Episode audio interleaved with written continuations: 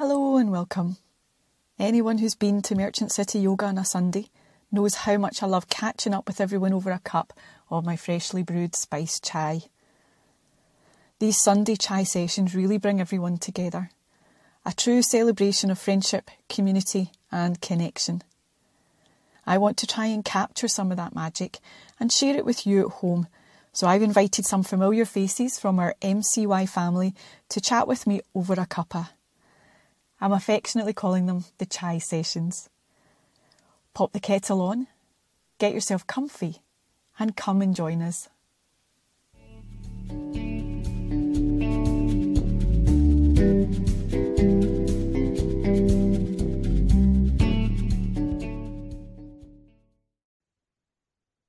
James, thank you so much for joining me. Have Hello, chai ready. Happy to be here. Yeah. yeah. Third time we're getting the opportunity to sit down and have a good old chat about yoga and yoga philosophy. So it's possible that for some people you might need no introduction, but for anyone who hasn't met you yet, very briefly, um, James has been teaching for over teaching yoga rather for over 20 years and I first met James back in 2011 in Mysore in South India where not only was he sharing the teachings of yoga he was also studying for a MA in Sanskrit which every time I say that out loud James the fact that you achieved an MA in Sanskrit blows my mind a little bit because I know how much I struggle with just the few words that um, I have. So um, because of all of that, James's practice and teaching um, brings with it a very holistic approach and he works in a very direct relationship with the original Sanskrit texts.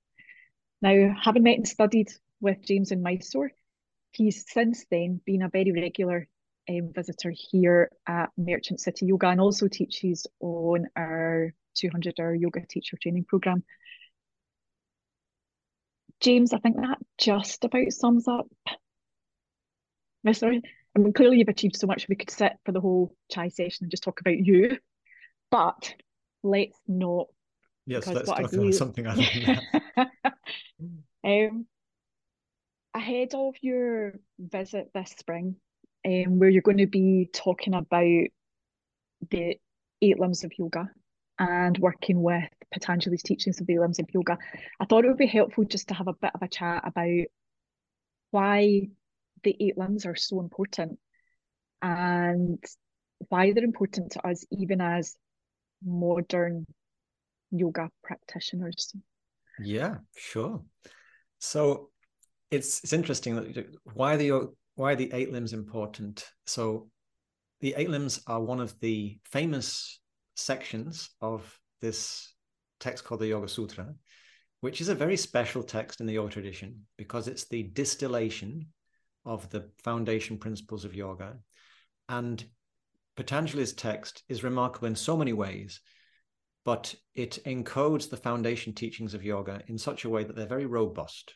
We can work with them in lots of different ways, but everything that's there has been t- very thoroughly tested.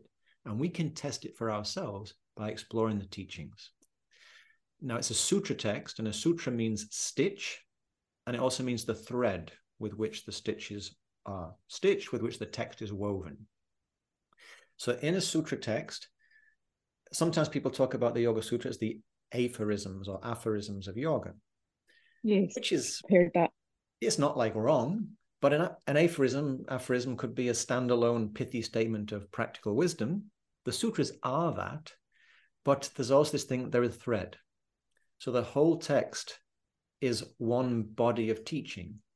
And as the text unfolds, the deeper understanding of the unfolding teachings is grounded in the earlier foundational teachings.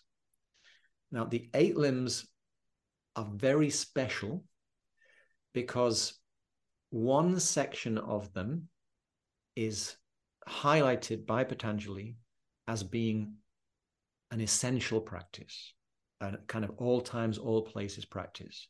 And there's only one other place in the text where the linguistic presentation also makes clear this is an essential practice. And that's in chapter one, where Patanjali introduces these four ways to behave in four types of situations, Sutra 33. So in this, in the opening chapter, Patanjali basically tells us what yoga is, what yoga practice is, how yoga works, and how to do it, how to how to cultivate yoga. and the basic recipe Patanjali offers us. It's very, very beautiful. This is the 33rd Sutra, and I could talk about this at great length, but just to be brief for this purpose here, it's says, when things are agreeable, when there is sukham, a good space, agreeable vibrations, a pleasant situation, Patanjali says, maitri, friendliness. When there is dukkham, difficult space, difficult situation, not so harmonious vibrations, then karuna, compassion, com- be compassionate. When there is punya, when people are doing wonderful things, when there is virtue, when there is meritorious or beautiful things happening, mudita, let it lift you up, let it fill you with inspiration. And when there is apunya, when you see terror, horror, injustice, things like that, rather than let it disturb you, upeksha, be steady, be equanimous, so you can meet it from the most skillful seat and respond as skillfully as possible. And Patanjali introduces that sutra. And then in the next sutras, 34 to 39, he gives us so many options to cultivate the medi state, the state of being centered, balanced, yoga. And each of those sutras contains the particle va, which means and or as well, in addition, optionally. But Sutra 33, no va. So that's the kind of that's the essential practice. It's not you can choose it. No, no, you have to do that. Let's cultivate those four ways of being, which I would love to live in a neighborhood where people all practice that. How would society be like if everybody, when things are agreeable, yeah, friendly, we're welcoming, we're open, we're receptive. When things are difficult, we're compassionate. When there's beautiful things, we celebrate it. When there's terrible things, we don't go careening off into fear or anger we don't let ourselves be intimidated or despondent. Rather, we stay steady and we stay open to insights to help us move forwards through the challenging situation skillfully. Now, this is a prescription for an essential all times, all places practice, but it's also a description of an established yogin. So if automatically, spontaneously, easily these four ways of being overflow from us in those four types of situation, we're established in yoga and we don't need to do any other technique. But if we're not, then Patanjali offers us all these other techniques that we can use. And then that's in chapter one. And at the end of chapter one, Patanjali lays out how the different mechanisms of meditative practice actually work to facilitate this harmonization of the awareness. Then in chapter two, Patanjali elaborates further how we can actively cultivate that steadiness, that clarity of insight and awareness, so we can then more easily, readily, spontaneously act in ways that are conducive to harmony and clear sightedness. And then one of the methods he gives is the Ashtanga. This is the when he he elaborates the method in the Ashtanga okay. section. And these eight angas, these are eight members of a body of practice. So sometimes people have spoken about the eight limbs as eight stages or eight steps. That's not completely wrong. There are situations, context in which one can see them as stages, but only some situations. More broadly, okay. these are eight limbs or members of one body or collective of practice. So when we were born, Judy, and we came out of the womb, we had our little limbs. And it wasn't that our right arm grew first and then sometime later, once the right arm had developed to adulthood, then okay, now it's time for the second stage, the left arm to get going, and then the left leg and the right arm, whatever it might be. No, no, no. They all grow together. And so it is with the eight limbs. Now, one way we can understand the eight limbs, the eight members of the group, the eight members of the body of practice, is that they all support and are present in any yoga technique. There can emerge a little bit of confusion about this because the first of the two limbs, yama niyama, they refer specifically to how we behave in the world in relation to ourselves and others, in relation to our energy and the energy of life. Asana, the third limb, is also associated with the practices of hatha yoga that work with the pulsations, the heart and the ta, the expansion, the contraction, the up and down, the firming and the relaxing of these different parts of our body. So, asana practice, doing yoga postures and all the rest of it, this can be a mechanism, a technique to cultivate yoga, but to also cultivate all eight limbs. Because asana, in the context of the eight limbs, does not just mean posture practice, not at all. Asana means okay. literally seat, and it's the seat of our awareness. And it's also the seat of our physic, our, our awareness in a physical body. So yoga being pragmatic recognizes when the physical body is steady and easeful, it's going to be so much easier to cultivate the medi state of clarity in which we can experience our true self. Similarly, yama niyama when we behave in ways that are coherent, that are ethically congruent, that are in rhythm with ourself and with our environment, with the pulsations of life itself, it's going to be much easier to see clearly to experience balance and harmony. If we've been behaving in ways that are disrespectful to our bodies, to our own intelligences, to the life that supports us, to our the ground in which we live in, when we sit to meditate or we try to do a practice that is inviting balance and harmony, there's going to be so much commotion in our psychic reality. Is this true? Oh yes. Yeah. so the yama niyama and asana, they are all part of any meditation practice. How am I sitting? How am I sitting in my being? And then we have pranayama. Again, there can be a confusion because pranayama is sometimes used to refer to a whole body of practice that is seeking to extend the life force in hatha yoga, all these practices of the breath. And in the Indic tradition, there are many sound practices. I love these practices of kirtan, yoga singing, and recit, Sanskrit recitation. Now, when we recite Sanskrit hymns or we sing kirtan songs, pranayama can happen without torturing the nostrils, without forcing the breath. The breath will naturally extend, the exhalation will extend when we're singing long phrases. Pranayama, yes, there's all these beautiful lexicon of breathing practice we can use to facilitate balance and harmony in so many different ways. But pranayama, more basically, also can refer to any practice, any technique, any attitude which is facilitating more harmony, more efficiency in the movement of energy in and through our bodily vehicle. Anything that's helping us breathe more skillfully, more easefully can be called pranayama. So, eating appropriately, resting appropriately, moving appropriately, these can all be types of pranayama practice. It doesn't just mean observing the breath. Of course, that's also what pranayama means. But in the context of the Yoga Sutra, Sutra texts, one of the ways they're classically defined is they are Vishwato Mukham. Mukha means facing, or it calls Mukha means mouth or face. Vishwataha means all around. So a sutra text faces out all around. It's not that it's confined to one meaning, its meaning can shine out in lots of different directions. So, yes, we can consider asana, yoga posture practice, pranayama, breathing practices. Yes. Yes, yes, yes. That's not incorrect, but it's not the total picture. So, yama niyama asana pranayama. How am I using my energy as a human being? How am I sitting in my own skin? Am I in a state that is steadily easeful?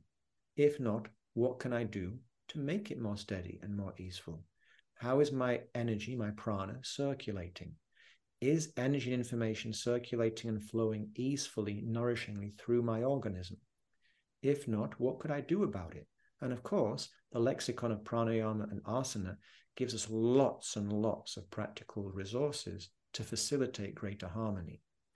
And many types of hatha yoga practice, such as posture based practices, like the ones that you teach, Judy, what do they do? They invite us to observe the flow of energy. They invite us to focus the lenses and powers of our senses and bring them all together. So they invite this yogic integration. And this relates to the fifth limb, pratyahara. And pratyahara is all about the powers of our senses. Now, yoga recognizes the senses are powerful instrumental things that we carry with us.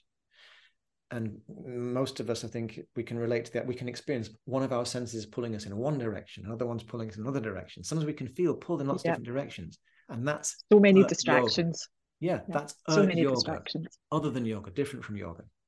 Yoga is when all those powers come together as one. So pratyahara means training the sense powers by harnessing our sense experience and turning it back to the source, the underlying consciousness that's allowing us to experience something at all. So sometimes people talk about pratyahara's withdrawal of the senses, like I'm going to cover my eyes and nose, and no, no, no. In certain contexts, one could make that a practice, but more broadly, it's about training and refining the sense powers so they can actually be deployed to serve their higher purpose of helping us relish our essential self. And then the final three limbs relate more overtly, explicitly, directly to the basic practice of yoga, which is meditation. And so we have dharana, dhyana, and samadhi. Now, samadhi is more or less synonymous with yoga. It means a state of awareness that is balanced and established in that balanced state. And we can experience our true self. Dharana is concentrating the awareness. So I'm focusing on an object. Dhyana is the meditative flow of awareness that emerges from sustained concentration. And when that meditative flow of awareness is sustained, then samadhi or yoga emerges. So the eighth of the limbs, samadhi, can emerge from the cultivation of the rest. And when we experience samadhi, then that can imprint and infuse the way we cultivate all the other limbs. So, however, we're practicing yoga, if we're in the business of inviting more balance, more harmony, more skillfulness, more efficiency in our lives, this frame or structure of the eight limbs is super practical. And it gives us like a kind of compass to orient in life. And it's a compass that has been tested for millennia because it was already very tested before Patanjali codified it in the Yoga Sutra. Patanjali's teachings are not, uh, they weren't like a new thing when he set them down. They were yeah. the fruit of many, many generations of practice and exploration. So these things have been around for thousands of years and they work. So sometimes these days in the corporate setting, for example, there are some people who've developed like these very helpful models of like four quadrants of like, oh, I, I want to stay in this side of, I want to be in this quadrant so when this starts to happen, what can I do to mitigate it? So the Yoga Sutra and the Ashtanga, also, we might say, the archetypal setting of the Bhagavad Gita also gives us, they give us structures that we can refer to and work with, kind of like a compass in our life. So one time when I first started studying all of this, 20 plus years ago, it was in two, I remember this was actually in 2003, what I'm going to relay. I was in a satsang class in Bangkok, and one of the group asked our teacher, you know, why does the human bodily vehicle not come with an instruction manual? You know, if, if God really loved humanity, if if creation wanted humans to thrive, why didn't they not give us a, an operating manual? And my teacher says, well, we, there is one. It's called the Yoga Shastra. And the most beautiful example is, the, one of the most beautiful examples is the Yoga Sutra. It's a practice manual. There are things in the sutras that can seem a little bit far out. But he says, no, no, no. This is not the fairy tale of enlightenment. This is the practice manual of enlightenment. It doesn't ask you to believe anything, it gives you a structure to explore. You can put everything in there to the test. And the Ashtanga, the eight limbs, they give us this beautiful compass. So yama niyama, there are five yama principles and five niyama principles. So we can make like have these five reference points or 10 reference points. If we're in a dilemma in life, we can maybe ask, what does that yama tell us to do? What does that yama tell us to do? How can we, and when we refer to them all and we come to a place where they can all cohere, that's a means to actually tune in more to our deep intuitive wisdom that can guide us to that deep harmony that is our deeper longing. So that's a lot of talking, Judy, but yes. does that sound practical? I, and I'm just saying yes and right all the time. That's been really, really helpful. And as always, beautifully and simply laid out. What, and what I want to ask now is how then do we take that theory, that thinking, because it all makes complete sense when you're sitting talking about it. How then can we start to take some of it out into our messy yoga practices, our messy modern postural yoga practices, and begin to explore even taking it beyond that out into to life and and and how we navigate life because as you you've said some of it does sound fairly unachievable or idealistic and possibly even knocking on some magical thinking um as well. So for us mere mortals. Well I, I would i wouldn't say it's those things but I, I know that some people get that impression when they encounter yoga teachings and yoga texts. Yeah, and so, I know it, a lot of it comes down to who you speak to, what translation, and um, so I think what what you pick so, up. But yeah, yeah, I think it's a it's a great question, Julian. Thank you for asking it like that. And I think the thing, first thing I'd like to to suggest is that in the traditional way of studying, one practices. So in the Indic vision of life, knowing knowledge is always experiential. That the real knowing has to have this experiential component. So we study the Yoga Sutra by practicing them. And we practice yoga by studying it. It's not that, oh, like, you know, there is this false dichotomy, I think, in a lot of our I don't want to be speaking such broad brushstrokes, but in Western yeah. thinking, there's a lot of this black white thinking and like there's theory and there's practice. In the Indic vision, no, these things go together. And traditionally, when one is studying the Yoga Sutra, one is also practicing them, one is investigating them with a body of practice, a technique of practice. This could be meditation, this can be asana. So, the thing that I would recommend it in the weekend, we will be this is what we'll be exploring is how how can we work with this structure? How can we bring it to life? Because it, when we do, it can bring so much support to our own lives. Wherever we live, whatever type stage of life we're at, these structures can just very helpful so one way we can begin is it say for example somebody has a technique that they work with regularly. Let's say you do a posture practice. Well, how to make the physical practice yoga? I mentioned at the beginning the eight limbs they're all members of the body of practice. So the way I understand it, if anything's going to be a yoga practice, it has to address the whole human being. Right. The physical reality, the energetic reality, the sensory, sensual reality, the emotional reality, the intellectual, mental reality. All these parts of ourselves. Yoga means balance, it means joining, unifying. So the only genuine union is one that includes all our parts. So the person who says, Oh, I'm, I just do the physical practice, then it's not yoga. Similarly, the person could be bodybuilding and it could be yoga because they could be doing in this very mindful, bodyful, senseful way. They could be doing it as a means to learn about themselves. Or the person could be practicing some art or some craft or just the approach, the ethos that they bring to the way they parent or the way they run their business or operate in their day to day job could also be yoga practice. If we're doing it in a way that is helping us understand more how we can bring greater congruence, greater cohesion to this field of our human experience. So if we have a yoga technique like asana, we can think about how can I make it so it's cultivating the yamas and the niyamas. And why I would want to do that. You say, well, why would I want to do that? Because it will make yeah. our life much sweeter. the first of the yamas, much richer. We'll be able to taste the flavors of life more fully and find greatest fulfillment and satisfaction. So don't just take my word for it. Come to the weekend and explore and find out for yourself. but for example, the first of the yamas is ahimsa. Now, hims is the, the verb to harm. So sometimes we can come across translations of ahimsa, such as things like non-violence, non-harming. These are, again, they're accurate, but they're not a total representation of the Sanskrit term. Because the Sanskrit term ahimsa is this, this feature of Sanskrit. So himsa means harming.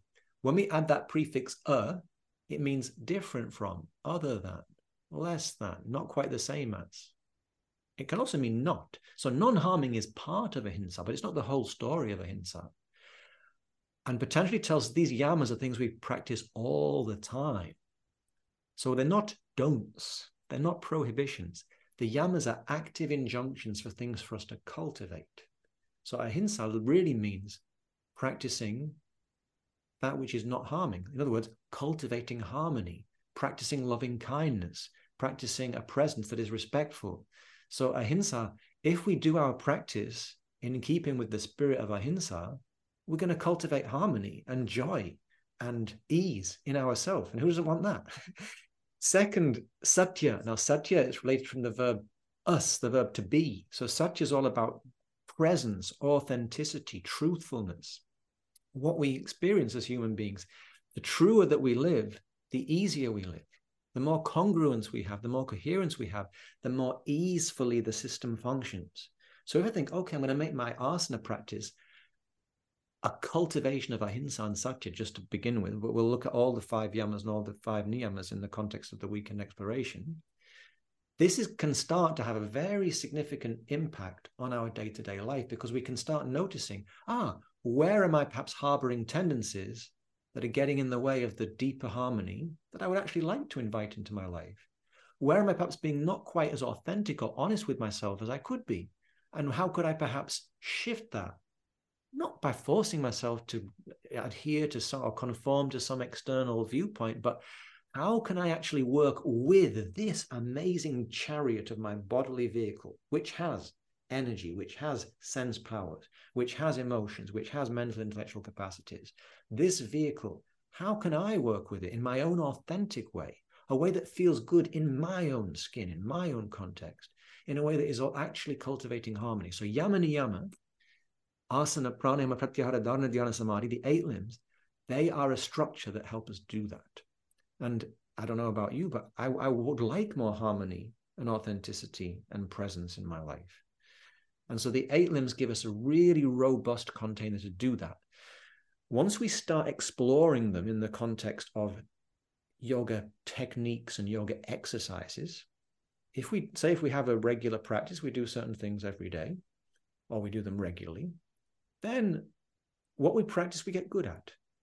Once we start to apply them in one realm of life, we can start to access them more readily in other parts of life.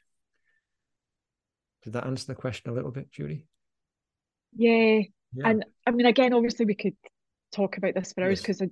I, I do feel when when we start to kind of um, unpack a little bit like you're doing the you know the 360 degree view the wider view the even just the simple um, fact that there's rarely a very direct translation from Sanskrit into English. It can mean a number of different things, each with a slightly different nuance or, or connotation.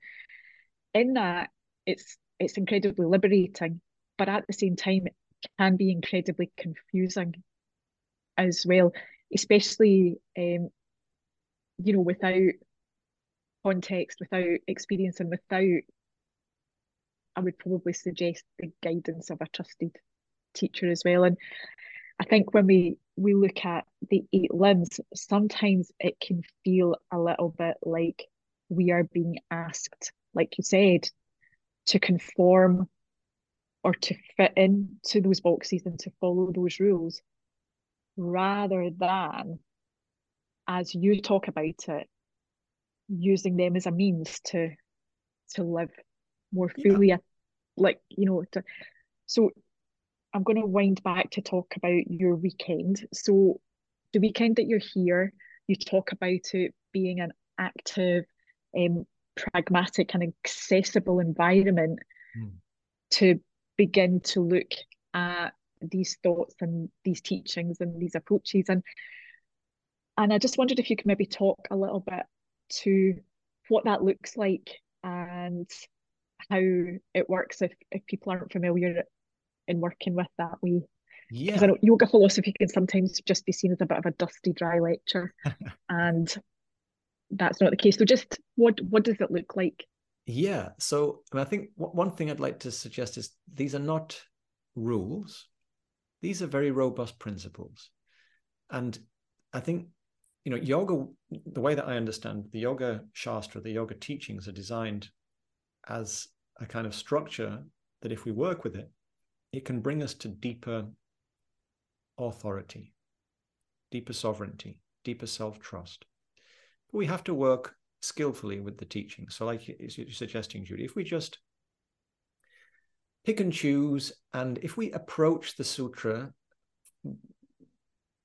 dyed in our own existing cultural personal viewpoint, then we could easily use the sutra teachings to potentially justify the perpetuation of self-sabotaging habits. So, but once we start to gain a experience of working with them practically, and we see how, how useful they are as like a mirror. So I always think of like the Yoga Sutra, the Bhagavad Gita as mirror texts. When we look mm. into them, they can show us where we are and where we may be getting in our, our own way. They are tools for inquiry. So in the context of the weekend, what we'll do is we'll explore these principles in practical application. And this will start, we'll do physical practices. We'll do some yoga, asana, and movement practices that will be um, very illustrative of the principles. They'll help us understand those principles in relation to how we work with our bodily vehicle. And from there, we'll also consider how. So we'll we'll do exercises that work with movement and bodily posture. We'll also do things that work with the breath and sound and like so how we can work with that with pranayama. We'll work with the senses, but we'll also do exercises where we'll kind of let's say we take one of the Yama principles, or we'll take all of them, and we will look at situations where we can recognize how these principles can inform how we make decisions or how we move in a certain situation. So we'll do simple games of communication. we we are doing things by ourselves, working with others. And this will give us practical experience of how these principles can inform activity, can inform ongoing inquiry, can inform playing in the dance of life, you might say. So, um, I don't. Is that clear enough? Does that give us a sense of? But basically, it's not that we're going to sit around and I'll talk and we'll listen. Well, I'll talk. I'll talk sometimes, of course, but we'll I be was, doing. I was going to act- say. Uh, we're going to do a lot suggest, of James, learning. that you will be talking. yeah, and you know, I think there are, you know, that so there are some some of the programs that we've done in the past where we've studied a particular body of text and we've tried to do a lot in a short time. There's been quite a lot of talking. This exploration weekend, um, of course, there will be some talking to set things up, but then we'll do various learning exercises, and some of the sessions will involve activities that some people describe it as like, oh, I like those primary school learning games. Uh, so we'll do some kind of active learning games that you know they just that, that that also invite us to experience the teachings in different ways and that draw on different intelligences. So i used to be a school teacher used to teach in university and so I, I like to create situations. And to me this is yogic learning. Yoga we mentioned is all the members of the gang of the being all the parts. So i'm going to do my best to facilitate or invite learning scenarios, learning situations, and exercises that stimulate different learning styles. So the active pragmatic, that's going to be very overt, but also be a theoretical framework and there'll be some space and time for reflection. And Okay. we'll be working with different learning intelligences. So there's definitely going to be kinesthetic, physical, sensory learning, but there'll also be space for emotional learning and intellectual learning. Those things, everything's invited to the party. So, and there's the idea, and it's it's a celebrate, like in the yogic vision of life. One way we can think of life is a festival. And when we're having a celebratory good time, when we're coming together, when we bring all the members, like, what does it mean to have a celebration? It means to get together and have festivity. So that's what yoga actually means bring all the parts together so they can exult and rejoice and experience the beautiful possibilities of mutual support. So when we gather in this type of context, we can explore and we can learn from each other's experiences and perspectives within a container that is helping us like deepen our understanding of the reference or structure of the Yoga Sutra. And beautifully brings us full circle because that's bringing everything together rather than some of the the divided thinking around yoga and studying yoga philosophy or No, yoga, yoga practice. always, always it's bringing it together again. Yeah, circle, always seeks to unify. done. And there's so many beautiful stories that reaffirm this, and maybe I'll tell one or two over the weekend. But if the practice is creating, or our approach is creating more division, then it's probably not that we're probably maybe getting in our own way a little bit. And the practice is always seeking to harmonize, to integrate, to reconcile, to draw out the complementary potential of those things that seem that they might not actually be able to work together. James will be here 22nd to the 24th of March 2024 for more unification, for more bringing it together, for more conversation, and for loads of questions. yeah there's well. definitely plenty of space for us to, to explore together to to inquire and learn from each other yeah James, thank you so much for taking the time to chat. it's a Today. pleasure judy and i look forward to As being close to Always, as always, learn loads. It all makes sense when I sit and chat to you, and then when I'm away, I'm just like, what would the, yeah, what was that again? Repetition. That's what it is. well that's the other thing with these, with these teachings is like they're not intended to be oh I, I read the yoga sutra one time and now I've, no no these are companions for ongoing exploration and so the text it's not like a text that you you know for example i, I i've just been in india and i i I, was, I, I bought a lot of books in india um and many of them are books that i only find the type of books i only see it was so interesting i, I went to the bookshop in india and it's like oh wow you know i went i went twice to a particular Yeah. bookshop in mysore and both times i you know i filled a, a basket you know with several I know it- kilograms of books It feels almost like a trolley dasher stuff, Yeah, doesn't yeah, it? It's like there's more. No, there's more. I need more. Oh, there's more. But as well as the you know some of the books that I would only find in India, there are some other books that you know other types of books are available. You know, storybooks, and so there's a couple of books that I already that I bought in India that I've already read, and I'm just going to give them away. That it was helpful, it was useful for me to read it, but it served its purpose. But then there are other books that I know I'm, I'm going to want to refer to this again and again and again. And the Yoga Sutra is that type of book. It's a practice manual. So when we're going through changes and difficulties, we can refer to the manual. We can look into it again, and we'll deepen our understanding. And it's part of the magic of the text that every time we look into it, it gives us helpful, fresh insight. So I'm very much looking forward to. I mean, we've said many times over the years, the eight limbs, you can never explore them too many times because every time we do, they do give us more practical support. Yeah, and they mean something different, don't they? Because our experience is Yeah. different, where we're at is different. Yeah. James, thank you so much. We're going to stop talking now. Thank you. Thank you.